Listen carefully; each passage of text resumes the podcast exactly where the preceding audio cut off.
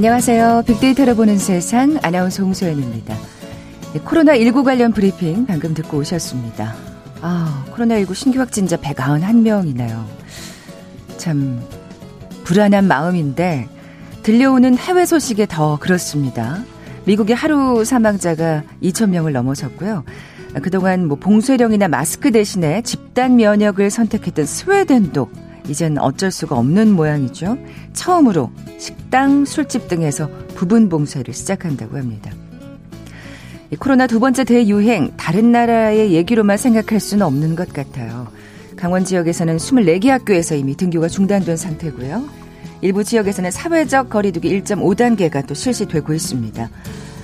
주말입니다. 뭐 종교 모임이나 가족 모임, 예, 모임들 있으실 텐데 입도 코도 꼼꼼히 가리는 마스크 착용 신경 쓰셔야겠습니다. 자, 개도 기간을 마치고 오늘부터 마스크 착용 의무화가 본격적으로 시작되는데요. 자, 이제 마스크를 제대로 쓰지 않으면 과태료 10만 원이 부과된다는 거 꼭 기억하시기 바랍니다. KBS 제일 라디오 빅데이터를 보는 세상 뉴스 빅4 시간이 마련돼 있는 금요일이죠. 검색량이 많았던 한 주간 화제 뉴스 빅데이터로 자세히 분석해 봅니다. 자, 먼저 빅퀴즈 풀고 갈까요? 우리나라에서 첫 코로나19 환자가 발생한 지 내일로 300일째가 된다고 합니다. 예. 백신 개발 소식도 들리고 여러 차례 고비를 잘 넘겨왔습니다만 현재 또 100명 후반대의 신규 확진자가 발생한 상황인데요. 자, 이런 상황에서 잘못된 정보나 악성 루모 등이 미디어, 인터넷 등을 통해 매우 빠르게 확산되는 현상 또한 경계해야 되겠죠. 뭐 잘못을 바로잡기가 어려워지면서 쓸데없는 공포나 불신이 생기고요. 또 그로 인해 경제 위기, 금융 시장의 혼란을 가져올 수도 있으니까요. 잘못된 정보가 미디어, 인터넷 등의 매체를 통해 급속하게 퍼져 나가는 게 전염병의 형태와 유사하다는 데서 생겨난 용어입니다. 뭐라고 부를까요? 보기 드립니다. 1번 콜레라, 2번 장티푸스, 3번 페스트, 4번 정보 전염병. 오늘 당첨되신 두 분께 커피와 도넛 모바일 쿠폰 드립니다. 휴대전화 문자 메시지 지역번호 없이 샵 9730, 샵 9730. 짧은 글은 50원, 긴 글은 100원의 정보 이용료가 부과됩니다. KBS 라디오 어플리케이션 콩은 무료로 이용하실 수 있고요. 유튜브로 보이는 라디오로도 함께 하실 수 있습니다. 방송 들으시면서 정답과 함께 다양한 의견들 문자 보내주십시오.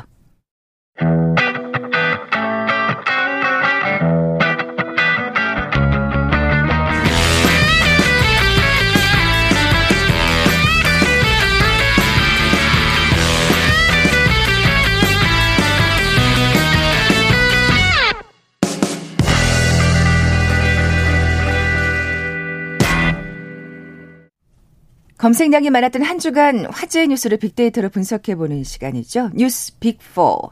뉴스톱 김준일 기자 나와 계세요. 안녕하세요. 예, 안녕하세요. 네. 화제가 된 주요 소식들 어떻게 조사하셨습니까? 예. 이 조사는 팩트체크 미디어 뉴스톱과 데이터 조사 회사 메이크뉴가 11월 5일부터 11일까지 지상파 3사와 종합 편성 채널 4사가 네이버 다음 유튜브에 업로드한 저녁 메인 뉴스와 아침 뉴스를 방송 12시간 후에 집계한 결과고요. 총 기사 수는 2,229건, 총 조회수는 3,804만 건입니다. 네.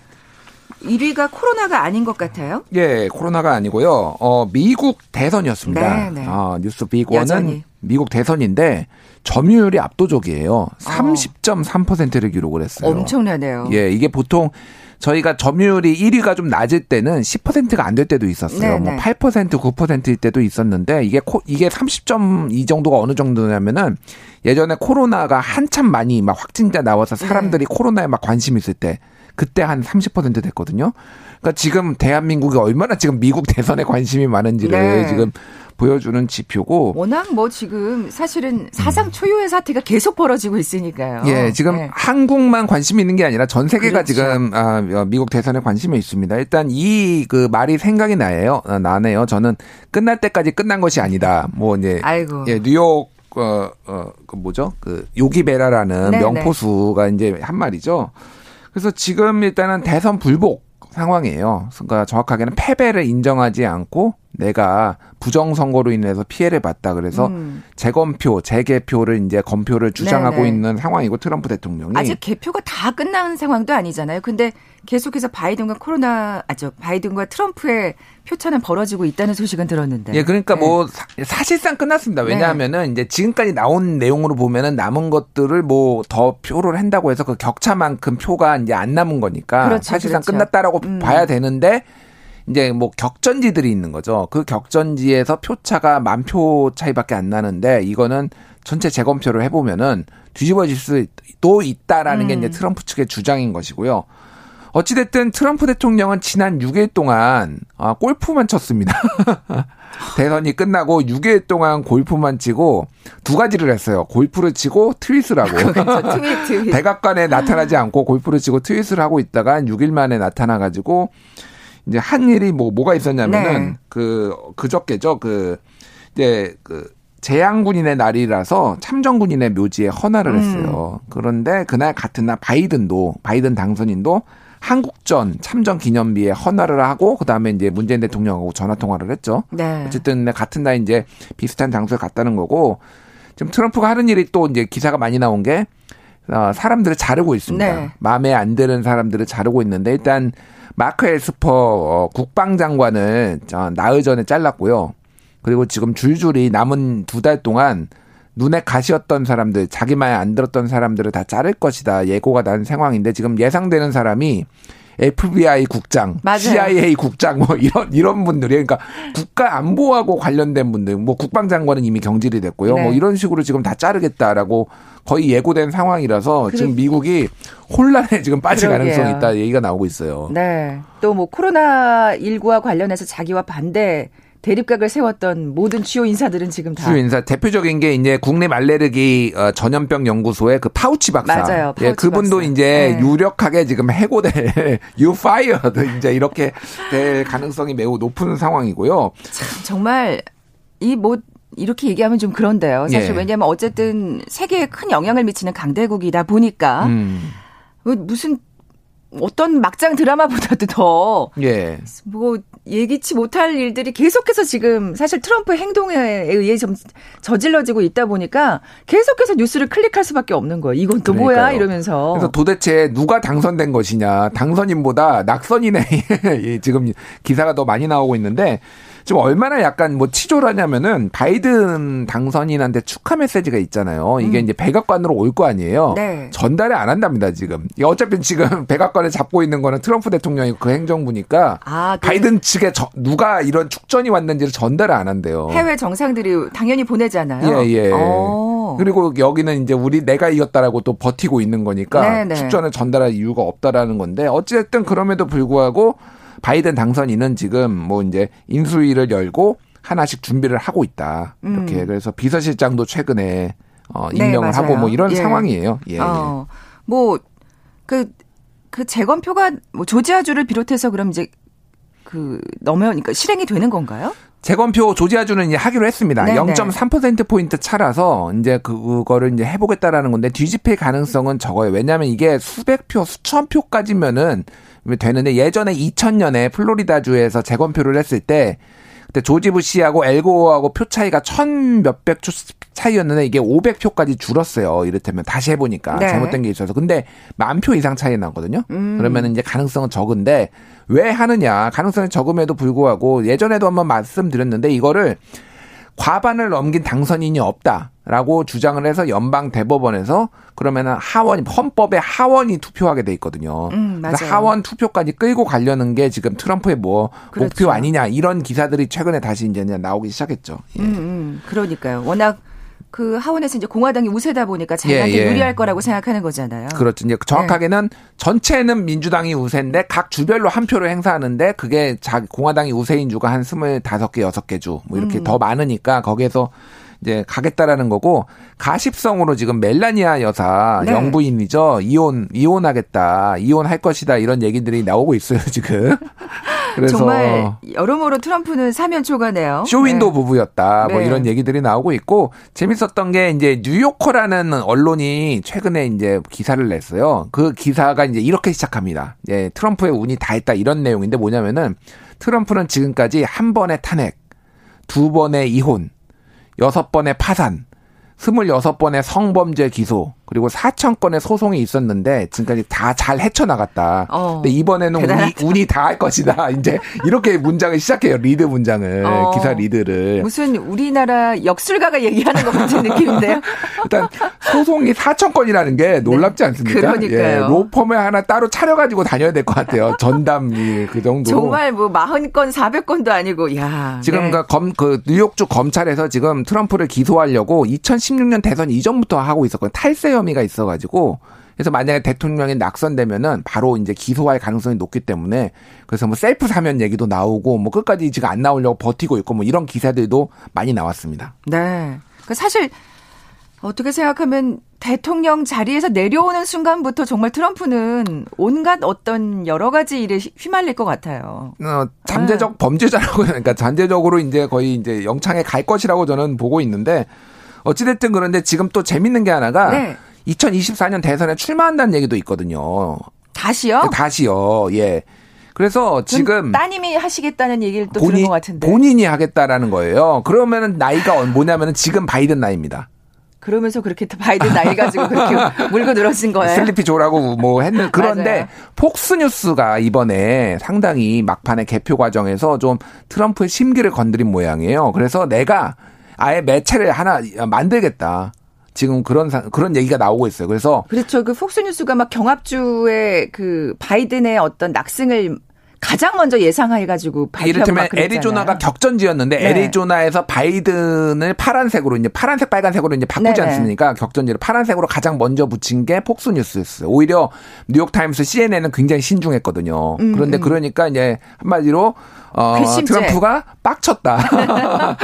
정말 시쳇말로. 예, 예, 시쳇말로 그래서 지금 아예 내가 진짜 우리 지지자들의 목소리만 듣내는 매체를 만들겠다. 지금 이런 얘기까지 지금 나오고 있는 상황이에요. 아니 근데 그렇게 되면 아니 근데 그거 정말 굉장히 어 뭔가 솔깃한 게 음. 폭스 뉴스로서는 굉장히 큰 경쟁자가 될 수 있죠. 그렇죠. 만약에 예. 트럼프가 예. 제 자신의 지지자들만 모아가지고 음. 그 어떤 그렇게 기댈 수 있는 방송사를 만든다 그러면 음. 그러니까 폭스 네. 정도의 규모의 그런 거대한 방송사는 만들기 힘든데 어쨌든 음. 뭐 요즘은 디지털 온라인 쪽으로 그렇죠. 이제 하는 그런 방송사를 만들 가능성이 충분히 있고요. 그럼 강력한 경쟁자가 이제 그렇죠. 생기는 거죠. 분명히 네. 잠식 당할 테니까. 네.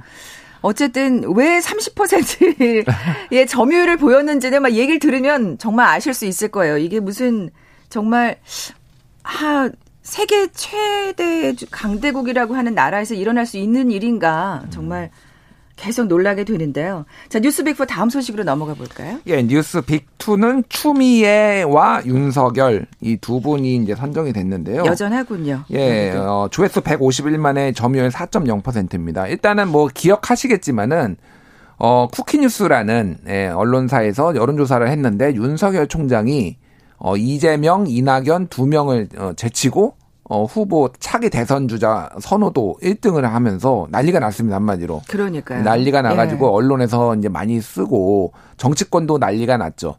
그래서 그거에 대해서 이제 민주당은 좀 떨떠름하고 국민의 힘은 본인들 소속 그 주자가 아무도 거기에 여섯 명이 있었는데 아무도 들어가지 못해서요. 이게 뭐지? 어떡하지? 뭐 약간 이런 반응들이 그쵸? 있었고요. 뭐 좋아만 할 수는 없죠. 국민의힘 또한. 좋아할 예. 수 없죠. 당연히. 예. 그래서 김종인 비대위원장은 윤석열은 야권 정치인 아니다. 지지율 1위는 윤석열에 대한 게 아니라 정권 심판에 대한 게 이 지지율 1위다 이런 얘기를 했고요. 네. 어, 주호영 원내대표 같은 경우에는 이거를 지금 윤석열 1위를 만든 게 추미애 법무부 장관이다. 그래서 추미애와 윤석열이 적인지 동지인지 잘 구별이 안 된다. 제대로 뭐. 비꼬았군요. 예, 뭐 이런 말을 했고요. 네. 야권에서 어제 나온 기사인데 추미애 윤석열 선대본부장이다. 한 달만 좀 말하지 말, 고좀 참아봐라. 이런 거를 아. 국민의힘 측에서 이제 뭐 얘기를 했다 이런 것도 나오고 추미애 장관은 국민의힘은 변변한 후보가 없기 때문에 윤석열 총장이 이렇게 지지율이 오른 거다. 국민의힘 반성해라. 이렇게 이제 뭐 얘기를 하기도 했고요. 어쨌든 아. 사퇴하고 정치해라 뭐 이런 공방들이 정치권에서 많이 있었습니다. 서로 네. 지지 않고 지금 예 공방이 사실은 이 검찰총장이잖아요. 지금 정치인이 아, 아닌데. 그러니까요. 예.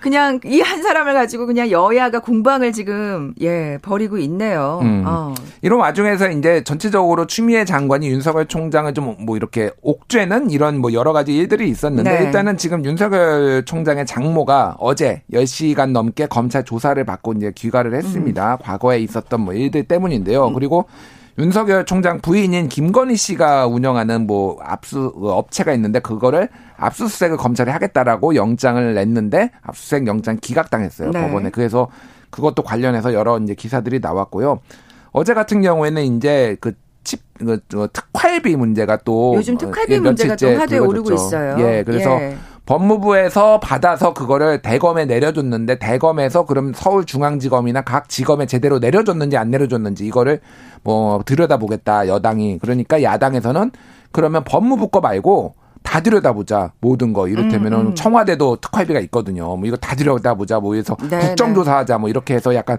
정쟁으로 지금 뭐 나오고 있는 상황이고 어저께 재밌었던 게 추미애 장관이 이제 예결위에 이제 국회에 나와서 질의응답을 했는데 또 이제 목소리를 좀 높인 말을 끄 야당 의원의 질의에 관해서 좀 이렇게 버럭 화를 내고 말을 끌었나 봐요. 그러니까 정성호 예결위원장이 이제 민주당 분이거든요. 네네네. 네, 네. 이분이 정도껏 좀 하시라라고 추미애 장관을 좀 타박하는 게 또 어제 어제 엄청 기사가 많이 아, 나왔습니다. 아, 네. 예. 뭐 어떻게 보면 자꾸 적을 만든다고 생각하니까 또 예, 뭐 그렇게 뭐, 훈수를 두셨을 수도 있겠죠. 이제 추미애 네. 장관의 진짜 말들이 오히려 윤석열을 띄워주는 거 아니냐. 네, 여권 그렇죠. 내부에서는 약간 그런 시각도 음. 있어서 좀 어, 적 적당히 할 필요가 있다 이런 뭐, 어, 내부 분위기도 좀 있습니다. 네, 네. 사실 이 특활비 또한 윤석열 음. 총장을 겨냥한 어떤 이 지금의 뭔가 움직임일 텐데. 음.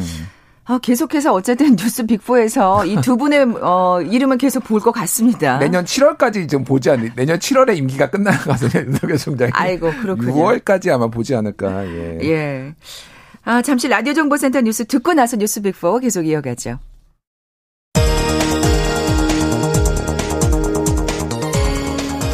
코로나19 신규 확진자 수가 두 달여 만에 최다인 191명을 기록했습니다. 국내 발생도 9월 11일 161명 이후 처음으로 160명대를 넘어섰습니다. 국내 발생 가운데 서울이 74명으로 가장 많았고 경기가 36명, 강원 23명 등입니다. 정세균 국무총리는 코로나19 확진자 수가 지난 8일부터 5일 연속 세 자릿수를 기록한 것과 관련해 현재와 같은 증가세가 계속되면 거리두기 단계 격상을 심각하게 고려해야 할지도 모르겠다고 밝혔습니다. 국회 운영위원회는 오늘 전체 회의를 열고 대통령 비서실과 국가안보실 등 청와대 소관 내년도 예산안을 심사합니다. 오늘 회의에선 최근 특활비 논란과 맞물려 청와대 특활비 사용 내역을 놓고 여야 간 공방이 예상됩니다. 노영민 대통령 비서실장이 청와대 특활비 집행 내역을 당장 공개하기는 어렵다고 밝혔습니다. 공수처장 후보 추천위원회가 오늘 본격적인 후보 심사를 시작합니다.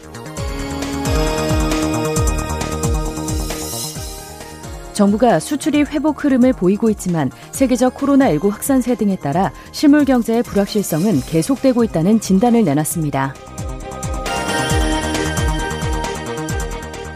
북한이 조 바이든 미국 대통령 당선인의 주목을 끌기 위해 취임 전 군사 도발에 나설 가능성이 있다는 관측이 제기됐습니다. 김장철을 맞아 서울 20개 자치구에서 김장 쓰레기를 일반 폐기물 종량제 봉투에 넣어 배출하는 것을 한시적으로 허용한다고 서울시가 밝혔습니다. 지금까지 라디오 정보센터 조진주였습니다.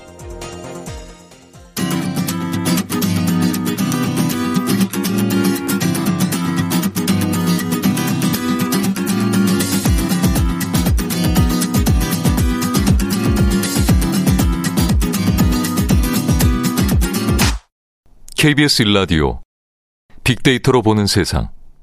네, 뉴스빅4 함께하고 계신 지금 시각 11시 32분 향하고 있습니다. 김 기자님, 빅퀴즈 다시 한번 내주세요. 예. 요즘 같은 상황에 코로나 바이러스도 위험하지만 잘못된 정보나 악성 루머 등이 미디어, 인터넷 등을 통해 매우 빠르게 확산되는 현상 또한 경계해야겠죠.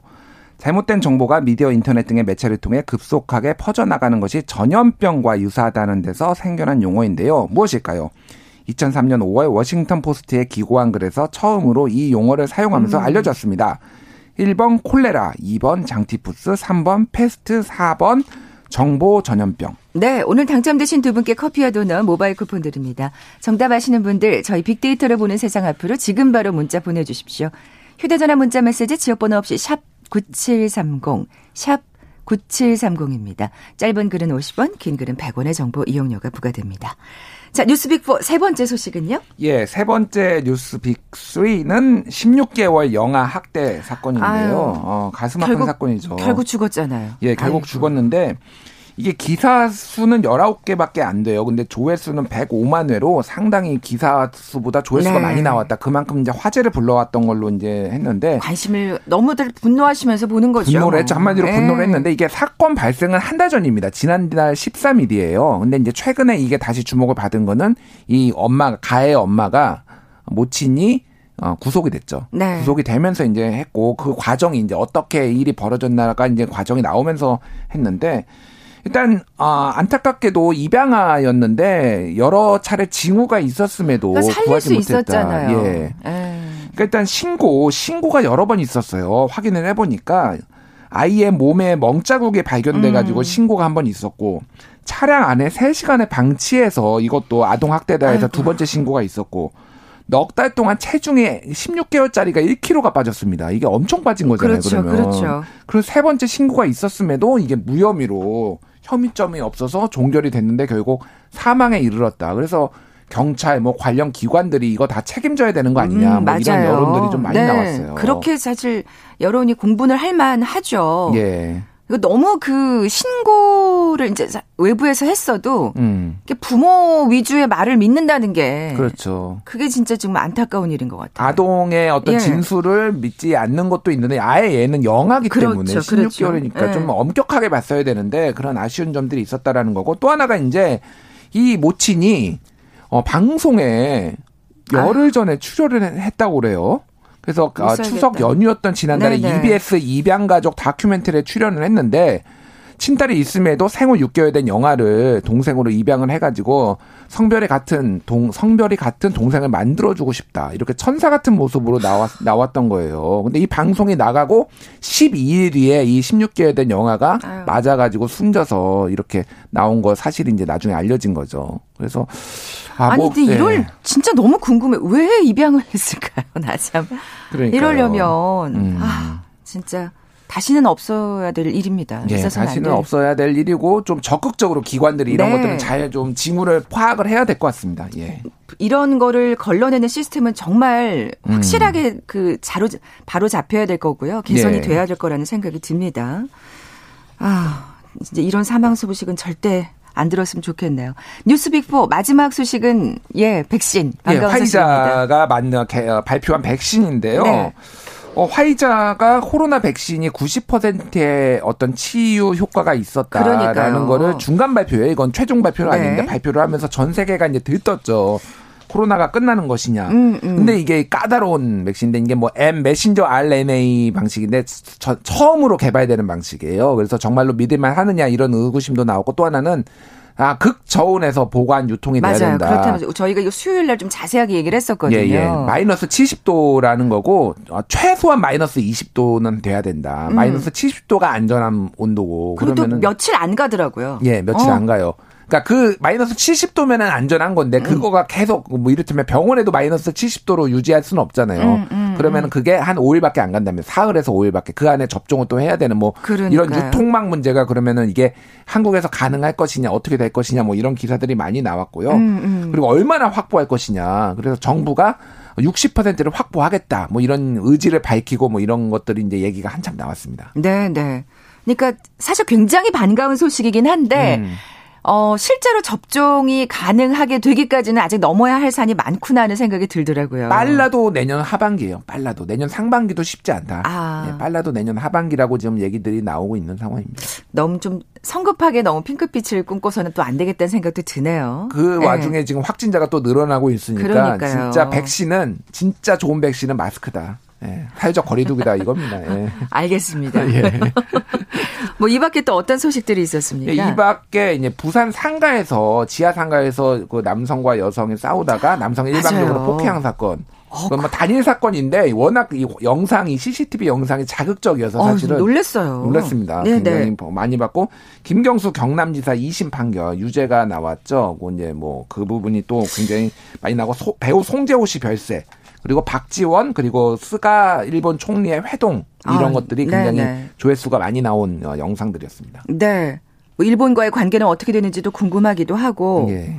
그리고 뭐 김경수 경남지사 같은 경우에는 결국 대법원까지 가지 않겠습니까? 뭐 내년 예. 한뭐 6월 정도 가봐야지 않은 거죠. 거기에서 뭐 뒤집어질 가능성도 있고요. 지지자분들은 또 이게 좀 판결이 잘못됐다, 판사가 잘못 판결했다 이렇게 말씀하시는 분들도 많이 있습니다. 그렇군요. 예, 또 좀 더 두고 봐야 되겠네요.